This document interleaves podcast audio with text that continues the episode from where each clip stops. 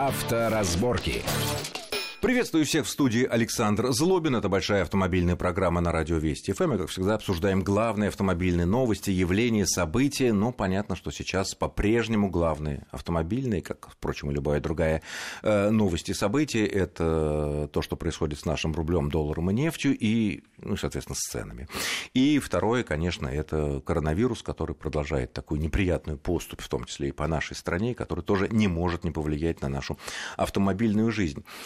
В этой связи сразу уже было достаточно много публикаций, мы эту тему тоже достаточно подробно освещали, что в этой связи, естественно, в самое ближайшее время цены на автомобили заметно, в общем-то, должны вырасти. Они не могут не вырасти, и не только на импортные автомобили, но и на те, которые собираются у нас, и на наши традиционные марки, потому что много агрегатов э, покупаются за валюту. Э, ну, а то, что заводы остановлены в Европе, в Америке, Китай только-только начинает выздоравливать, открывать свои заводы автомобильные, тоже может повлиять на то, что машин будет новых ну, просто меньше, и выбор будет меньше, и чуть ли такой такой не дефицит. Из всего этого вытекает один закономерный вопрос. Естественно, подавляющее большинство людей, наших слушателей, 60-миллионной армии автолюбителей, скажем так, естественно, хотят, чтобы имеющаяся машина послужила как можно дольше. И тут есть огромное количество приемов или легенд, некоторые из которых сохранились еще от наших родителей или там дедушек, бабушек со времен Советского Союза, когда по 20 лет ездили на одной машине, а потом еще передавали по наследству. Что из этого относится к современным машинам, что не относится, мы сегодня попробуем вот так в общих чертах выяснить со знающим человеком. Это зам главного редактора проекта Motor One.com э, Юрий Урюков. Но он не только приветствую Юр э, в нашей студии. Э, Юрий не просто автомобильный журналист, но и опытный автогонщик, и опытный испытатель автомобилей, э, наверное, поездивший на, наверное, уже не одной тысячи машин и знающих все их снаружи и так далее и так далее. И проведший и... немало времени в гараже как раз-таки за ремонтом и обслуживанием, так что именно, что-то мы из этого и вот, времени вспомним. Наша цель – продлить жизнь машин. Для того, чтобы продлить, ну, понятно, мы не говорим, всякая авария может случиться, тут уже, как сказать, повезет или не повезет. А относительно нашего поведения водителя, относительно нашей машины. Начнем с сердца, с двигателя. Вот обороты двигателя. Некоторые люди полагают, что если мы обороты двигателя сильно не поднимаем, ездим аккуратно, равномерно, то ресурс двигателя увеличивается. Другие на это возражают, что в этом случае возможно некое масляное голодание, потому что насосы будут работать в этом случае не столь эффективно, и из-за трения, из-за всего прочего будет износ еще больше. То же самое и со свечами. Если мы даем постоянные большие обороты, то на свечах меньше шансов образоваться нагару какому-то, там повредиться они, и они будут ходить долго, успешно, там чуть ли заводские свечи мы проедем до 100 тысяч километров. Ну, действительно, вот, не знаю, мой опыт показывает, что 85 тысяч на одних свечах вполне себе без всяких проблем э, можно проходить. Другие на это говорят, что на, все наоборот. На твой опытный взгляд, есть тут правда, или она где-то посередине, или от чего это зависит? Ну, или как... от мотор бензиновый турбированный, или простой атмосферный? Э, как обычно, действительно, правда посередине. Сразу спокойно насчет масляного голодания нет. На современном моторе никогда его не будет, потому что сейчас любой, даже самый простой современный масляный насос рассчитан на то, что в самых жестких условиях, на минимальном, там, не знаю, холостом ходу, двигатель всегда получает достаточное количество смазки, и давление всегда в системе э, минимально достаточное, скажем так. То есть здесь никаких проблем не будет, в отличие от старых машин. Что касается остального, да, на самом деле эм, маленькие обороты, они, может быть, способствуют экономичности, и вроде как двигатель не сильно нагружается, но это не самый оптимальный режим, потому что нагар появляется действительно и на свечах, и на клапанах, и на поршне, и на стенках цилиндров, то есть все, что происходит внутри, это, скажем так, жизнь двигателя, которую необходимо периодически бодрить высокими оборотами. Независимо это от того, что он атмосферный или турбированный. Конечно. И здесь очень хороший пример – это дизельные двигатели современные, у которых есть э, так называемые сажевые фильтры, которые накапливают постепенно в себе продукты сгорания, приложение и периодически просят водителя прочистить. То есть для этого прям вот на дисплее борткомпьютера загорается призыв, там выйдите на какую-то ровную дорогу, держите скорость 60 км в час в течение, там, не знаю, 10 минут. Вот как раз-таки происходит прожиг сажевого фильтра. То же самое нужно делать и, в принципе, на бензиновом моторе периодически, чтобы самоочищались свечи. Чтобы внутри не появлялся нагар. Ну и, соответственно, чтобы механизмы все э, работали так, как к, к тому их предназначили то, то инженеры. Движемся по шоссе, э, ну, скорость там разная может быть. Какие примерно обороты? Вот примерно, где-то около трех? Вообще идеальный режим, конечно, это вот там, если говорить о шоссе, 90-100 км в час, то есть там допустимая разрешенная скорость, зависит от того, загородная обычная дорога или магистраль. А, ну и, соответственно, средние обороты. Если мы принимаем, что у бензинового двигателя там максимальный оборот 5, 6, 7 тысяч, ну, соответственно, держать 3-4 это нормально. А, Постоянно или не, время от времени? Да, не нужно это делать постоянно, это можно делать время от времени, и просто если машина регулярно выезжает за город, это, в принципе, вполне достаточно для того, чтобы поддерживать ее в нормальном состоянии. То есть здесь в группе риска прежде всего городские машины, которые постоянно толкаются в пробках, которые греются долго во дворах, э, перепады температур, люди любят тепло и так далее. То есть машины, которые не чувствуют трассу. И что а, с ними делать тогда? Вот, соответственно, да, здесь э, рекомендация одна, периодически все таки выезжать за город и, ну, выбираться там, не знаю, путешествие выходного дня какое-то. Это как полезно, как мера профилактики, то есть как вот человеку полезно ходить иногда в парке прогуливаться, то же самое автомобили. Вот, самое главное не загонять машину все время в рамки пробок э, тяжелого вот этого городского трафика. И тогда будет действительно все намного лучше. Понятно, с этим разобрались. Следующее, опять же, касающееся двигателя, бензин. Э, ну, понятно, что в целях расширения аудитории, как рекламная такая приманка, многие производители совершенно современных автомобилей пишут, что машина может вполне себе ездить на 92-м э, бензине. Э, и она действительно будет ездить, проблем, наверное, никаких не было. А если ради сбережения нашего любимого вот этого двигателя э, мы будем лить 95-й или даже 95-й плюс, ну, который называется у разных брендов там по-разному, там Ultimate по-другому, по-всякому. Тут как, повысит это долговечность двигателя или неоднозначно? Но, думаю, Мы не говорим здесь... о мощности, о приемистости, который, конечно, может быть на более высокооктановом бензине более высокий. Именно говорим про долговечность. Ну, наверное, начнем с присадок вот этих вот и бензинов, так скажем, улучшенных, которые по-всякому называются у разных брендов, не суть. А, но на самом деле до сих пор не доказана их эффективность в плане как раз ресурса и долговечности. То есть, может быть, как раз прибавка небольшая мощности есть, но вот эти все моющие свойства, присадки, которые помогают восстанавливаться там чуть ли не металлу, там какие-то чудодейственные свойства, как правило, опыты показывают, что это все так на уровне погрешности и, скорее всего, никакой пользы не будет. А вот что касается октанового числа, это действительно важно, потому что если мы берем современный двигатель впрысковый, естественно, а, современные системы зажигания, в которую, собственно говоря, все и упирается, то, конечно, здесь чем выше октановое число, тем двигателю проще работать, тем а, меньше риск выйти на критические режимы, тем меньше риск детонации. А что значит критический режим в данной ситуации? Это значит, что все же упирается в угол опережения зажигания. И э, диапазон регулирования даже у электронной системы, он, естественно, ограничен. И, собственно говоря, вот если заявлять 92 бензин, это значит, что двигатель в ряде режимов, например, а, вот сейчас будет лето, жара, а, ускорение резкое с места или ускорение на трассе для обгона, вот это будут критические режимы, когда детонация может появляться. И а система зажигания не очень вредная этого... для двигателя. Безусловно, это ударное сгорание, которое просто разрушает двигатель. Это там, можно сказать, как вот процесс сгорания а, в дизельной машине, как такой взрывной, как принято считать, хотя на самом деле это разные вещи, но все таки вот он появляется в бензиновом моторе. Это очень опасно, и это действительно резко снижает ресурс и двигатель может иногда прям вот, ну не то что моментально, но быстро достаточно выйти из строя. Это, и таких режимов надо избегать. И, конечно, в этом случае высокое октановое число, если мы говорим, что бензин однозначно хороший и соответствует всем нормам, оно соответствует заявленному э, октановому числу производителя, то да, а от этого будет польза и ресурсу, и мотору, двигателю будет работать проще, снизится расход, повысится мощность, ну и так далее, и так далее. А то, что производитель указывает, а вот наша машина может, хотя она современная, на 92-м бензине, поэтому расходов у вас будет меньше, они, наверное, преследуют еще и вторую такую тайную цель, чтобы быстрее вышел из строя ваш двигатель, и вы обратились Ну, я не сторонник, конечно, таких заговоров, но а, понятно, что, конечно, производителю невыгодно, чтобы автомобиль работал вечно сейчас, и, в общем, никто это уже не скрывает.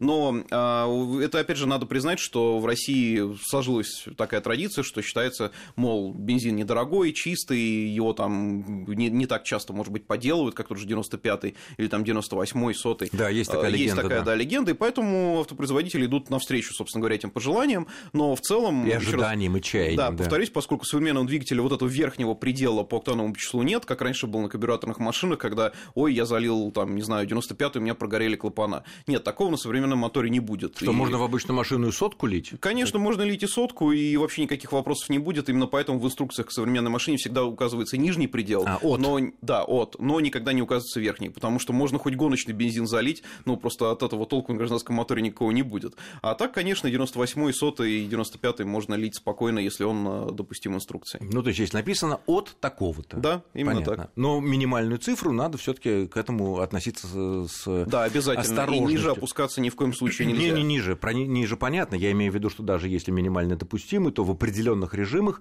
э, работа на таком бензине может э, снизить э, долговечность Да, конечно, и привести конечно, даже, конечно. ну, не сразу к поломкам, но заложить, скажем так, основу для дальнейших. Да, вот это очень точное такое Определение. Действительно, заложить основу для дальнейшего разрушения. Это правда. Понятно. Что еще в двигателе есть? Вот я вот подумал насчет оборотов, насчет бензина, на что еще можно обратить Ну, внимание? конечно, надо следить за фильтрами, потому что об этом многие забывают. Вроде как, не знаю, стоит где-то там топливный фильтр где-то там под машиной, и когда-то на ТО там меняют, и все.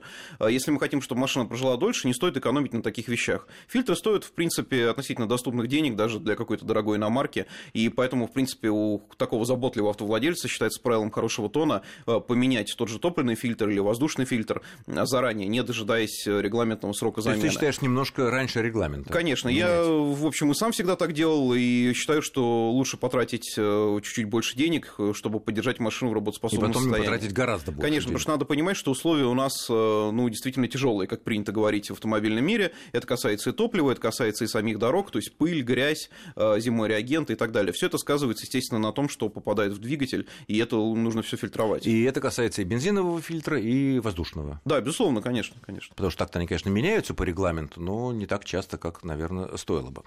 Следующая проблема – это коробка. Вас какие только споров вокруг коробки религиозных не возникает. Самое распространенное это у нас, вот мы останавливаемся на светофоре, ну, видим, там пи- пи- 40-50 секунд нам придется ждать. Одни люди считают так, что надо держать э, ногу на тормозе, коробка в драйве, если она автоматическая, э, и в этом случае не происходит дополнительных переключений, а переключение любого механизма, как мы знаем, это наибольшая нагрузка на этот механизм. Да? Другие говорят, нет, надо все равно когда драйв, коробка в драйве, и мы стоим, нажимаем, э, жмем на тормоз, машина не движется, очень большой износ машины, даже иногда вибрирует и так далее, и так далее. Надо обязательно переключать в нейтраль или даже в паркинг, если время ожидания, там, допустим, больше минуты. И вот тут вот столкновение двух таких мнений. Э, Исходя из твоего опыта, опять же, исходя, может быть, даже тут провести разницу в коробках. Роботы, роботы обычные, роботы продвинутые с двумя сцеплениями, обычный гидромеханический автомат и вариаторы разного типа. Вот какой бы здесь можно дать совет, чтобы коробка поработала бы у нас, послужила подольше? Да, мы этот вопрос как-то уже затрагивали в одной из программ, и я специально консультировался и с производителями коробок передач, говорил с инженерами. Но рецепт на самом деле универсальный. Не мешайте современному агрегату работать. Если вы стоите в пробке, держите ногу на педали тормоза, коробка все сделает сама, потому что здесь уже зависит действительно Коробка от в конструкции. драйве, в драйве. Коробка в драйве, да. Иногда коробка может сама перейти в нейтраль, когда это нужно. Если на машине стоит система старт-стоп, она его автоматически заглушит, потом запустит заново. Ну, в драйве можно что, и две минуты держать, ничего? Да, может, и две минуты, ничего, но если вы понимаете, что ста- остановка действительно долгая, ну, просто, скорее всего, у человека нога устанет все время Ну, давить на тормоз, понятно. поэтому, конечно, мы такие случаи не берем. Я имею в виду служебные обстановки, которые Стандартные. э, стандартные происходят в городе у нас регулярно в пробках, когда такое велотекущее движение. И здесь, конечно, никаких дополнительных мер э, принимать не стоит. Но что касается коробки, э, ну, здесь уже сейчас... Скажи, пожалуйста, а вот этот вот совет держать все-таки в драйве, если остановка такая плановая и не сильно э, длинная, это одинаково относится и к роботам, к любым, и к гидромеханическому автомату да, стандартному, да. и к вариатору тоже. Да, конечно, конечно, потому что логика и система управления, они построены плюс-минус э, похожи в этом плане, и здесь э, никакой разницы уже от конструкции коробки, в общем, ничего от этого не зависит. Но что я хотел сказать, вот сейчас у нас зима прошла и холода прошли, но для трансмиссии очень важен, конечно, предварительный прогрев, особенно это касается автоматических коробок, тоже любого типа. То есть спешить не надо, если машина холодная, многие привыкли, прыгнул за руль, и быстрее она в движении прогреется, действительно так, но трансмиссия при этом нагружается. Резких ускорений надо избегать. Э, Спортивных режимов тоже. И лучше дать коробке чуть-чуть вкатиться и, в общем-то, ра- размять, скажем так, свои косточки, э, потому что смазка действительно густеет, смазка ухудшается, и для того, чтобы коробка пришла в нормальный рабочий режим, ей требуется какое-то небольшое, но все таки время. Это легко почувствовать, когда на механике вы запускаете двигатель с выжатым сцеплением, отпускаете педаль и чувствуете, как машина прям напрягается. Это мотор проворачивает вот Ну, эти это вот все помнят. внутренности. Именно поэтому, когда в холодное время, когда мы э, все ездили на, естественно, на «Жигулях» с ручной, естественно, коробкой, заводить двигатель требовалось исключительно нажав сцепление, Именно чтобы так, дать конечно. ему про... чтобы он был отсоединен от коробки в этот момент. Сейчас уже, конечно, современные смазочные материалы, которые не настолько густеют на морозе, но все равно, собственно, сам принцип, он остался и сохранился. Природа, к сожалению, и физика никуда не делись. Понятно. Вот ты сказал о смазке. Многие советуют, люди, которые хотят сберечь свои коробку, ну и двигатель как можно дольше, как можно чаще менять масло и там, и там. И об этом мы поговорим э, буквально после очень короткого перерыва. Не отключайтесь. Авторазборки. Авторазборки. Итак, мы продолжаем нашу автомобильную программу в студии Александр Злобин и Юрий Урюков. Обсуждаем что мы, водители, можем сделать, чтобы продлить жизнь нашего нынешнего автомобиля в связи с тем, что никто не знает, сколько будет через какое-то время стоить новый, какой будет выбор, не будет ли дефицита, и поэтому мы должны сделать, ну, наверное, хотим сделать все, что от нас зависящее, чтобы нас нынешний, наш нынешний автомобиль послужил как можно дольше. Итак, мы остановились на коробке. Многие говорят, что нужно наплевать на регламент и как можно чаще менять э, масло и в двигателе, и в коробке.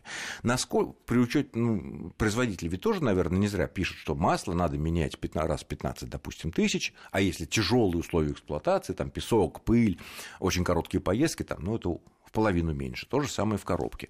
А, вот мнение тебя, как человека опытного испытателя, это поможет, потому что любое вмешательство, оно тоже, особенно коробка, снимать надо коробку в некоторых случаях. Да, здесь, здесь важно, слить, здесь важно разделить, на самом деле, процессы, я думаю, потому что, что касается двигателя, да, конечно, двигателю будет приятно, если вы будете хоть каждый день менять и заливать в него там свежее масло и ставить новый фильтр. А, но понятно, что никто в разумном, э, скорее всего, здравии и уме так делать не будет будет. Поэтому здесь важна разумная достаточность. И, в принципе, производители для России правильно говорят, что межсервисный интервал разумно сократить в два раза. То есть, если предписано 15 тысяч, ну, соответственно, раз в 7,5 тысяч это будет, ну, в принципе, неплохо. Это касается... и, это, и это явно поможет продлить ресурс Это явно, да, конечно, это Какой поможет. Бы он если, ни был. если, опять же, мы принимаем, что владелец не экономит на масле и заливает правильное масло, ну, хорошее, не каче... качественное, не подделку и предписанное это, производителем, это то это однозначно скажется положительно.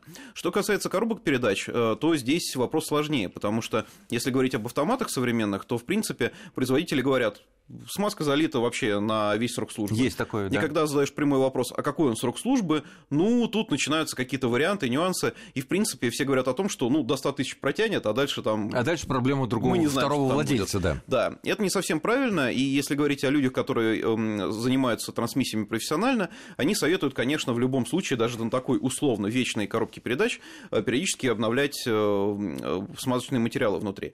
Как правило, это рубеж 50, 60, иногда 70 тысяч, это зависит уже от конструкции коробки, конкретной модели. Но а, то, что это можно сделать, это нужно делать, это действительно Это вещь факт. просто очень недешевая, в отличие от смены да. масла в двигателе. Это вещь, а, не дешевая сама работа, она достаточно длительная, это в некоторых случаях надо снимать коробку с машины. Снимать коробку, снимать как минимум поддон, промывать гидроблок, естественно, там а, прокладки, если они есть, э, их тоже надо менять и так далее. Это действительно сложная и дорогостоящая работа и сложная процедура, которую, ну, не все умеют проводить грамотно. Поэтому к этому надо подходить смотрительнее. Но при этом здесь нет никакого смысла лазить в коробку каждые там 10 тысяч ну, километров. Нет, это, это, это понятно. Просто дает ли этот эффект, если мы, допустим, э, ну, допустим, в машине советуют там раз в 100 тысяч поменять вот эти вот внутри все в коробке, э, а мы это сделали там на 70, и потратили немало денег. Это, да. это вещь дорогая, действительно, если в хорошем сервисе и с хорошими э, материалами.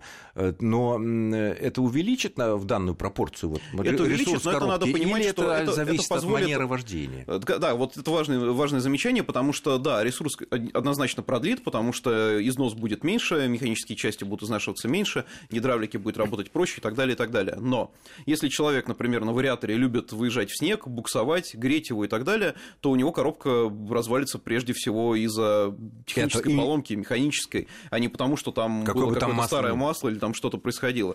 Конечно, в этом случае, если машина испытывает какие-то повышенные серьезные нагрузки, ну, тут говорить о серьезном росте ресурса не приходится.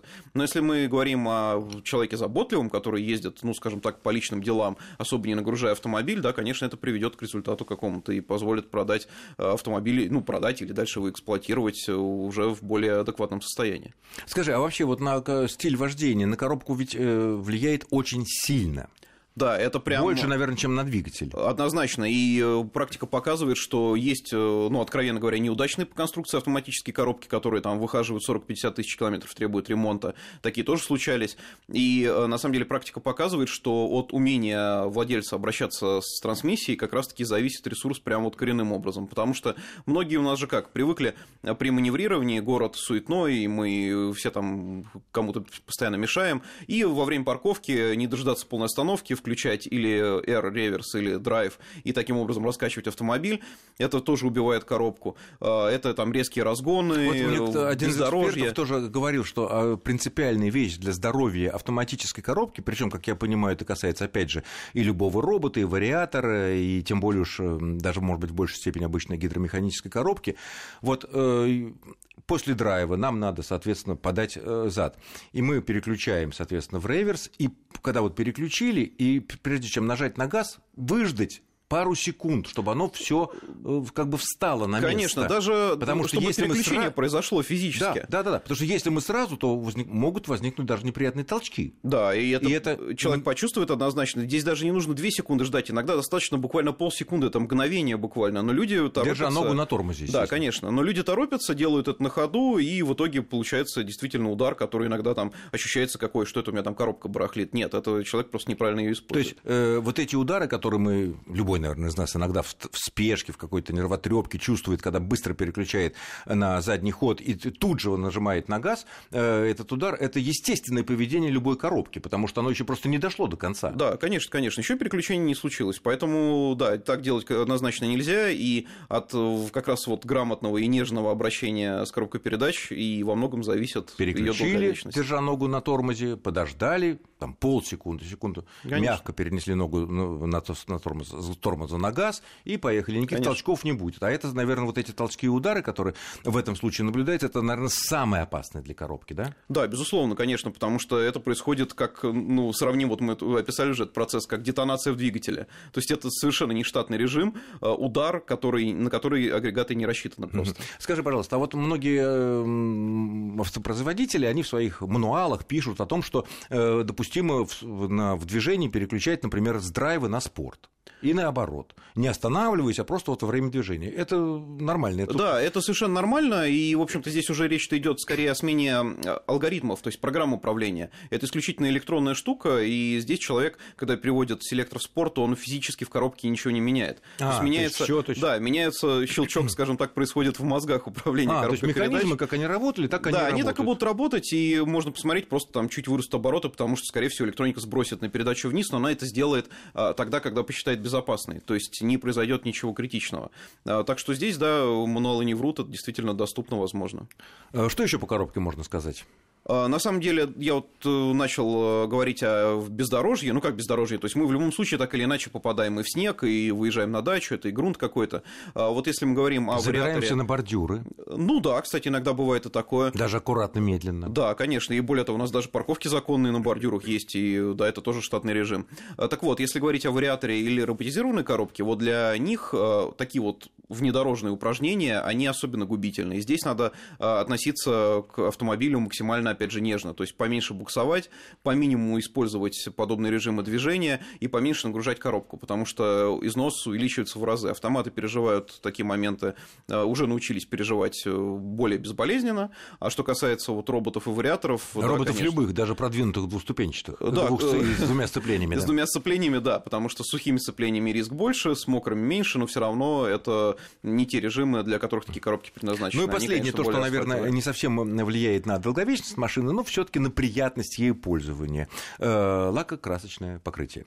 Опять же, много существует разных легенд, и некоторые люди говорят, что надо мыть машину как можно реже, по той простой причине, что вот эти щетки, какие бы они ни были хорошие, ручная мойка или автоматическая, они, конечно, портят этот наш лакокрасочный механизм, а та грязь, которую мы собираем в течение грязного сезона, она такой хороший панцирь создает нашей машине, и, соответственно, к ней не липнет всякая гадость дальше, которая может разъедать наши кузовы. Здесь есть однозначный ответ? Ну, конечно, э, я бы сказал так, что грязь копить ни в коем случае не стоит, потому что даже в армии танки моют, и, в общем-то, грязно Ну, там и траву красят, ты знаешь, там немножко другие э, подходы. Да, но, тем не менее, это говорит о том, что, нет, грязь, конечно, не способствует э, здоровью лакокрасочного Защите покрытия. его. И не защите, тем более, тоже, наоборот, все процессы гниения, там, химикаты ускоряют свое пагубное воздействие и так далее. Ну, то есть Но... наша московская городская грязь, если хорошая загородная грязь, Да, чистая, все равно, экологическая. все равно, конечно. Вот, все равно не получится, и мыть надо часто, но мыть надо, мойку выбирать осмотрительно, потому что есть действительно опасность, что, скажем так, не очень толковые мойщики старой грязной тряпкой будут просто постепенно вытирать лак. Это видно по мелким царапинам, которые появляются Ну, вот о чем на солнце. люди говорят, да. И обезопаситься от этого можно только нанеся защитное покрытие, оно, правда, стоит дорого, там 10-15 тысяч рублей, иногда и выше, Ну да. но его хватает на целиком на сезон и позволяет все Понятно. сберечь лак. Ну что ж, спасибо. Я, я благодарю нашего гостя. Это был зам главного редактора проекта motor1.com Юрий Урюков, автогонщик, автоиспытатель. Спасибо за познавательный для многих разговор. Будем надеяться, что мы протянем на наших нынешних ласточках еще какое-то время, когда кончится вот такая неприятная темная полоса, наступит более э, светлая полоса, и мы сможем купить нам на себе всем новые автомобили. С вами был Александр Злобин. Всего хорошего и берегите себя, а не только машину. Счастливо. Спасибо. Авторазборки.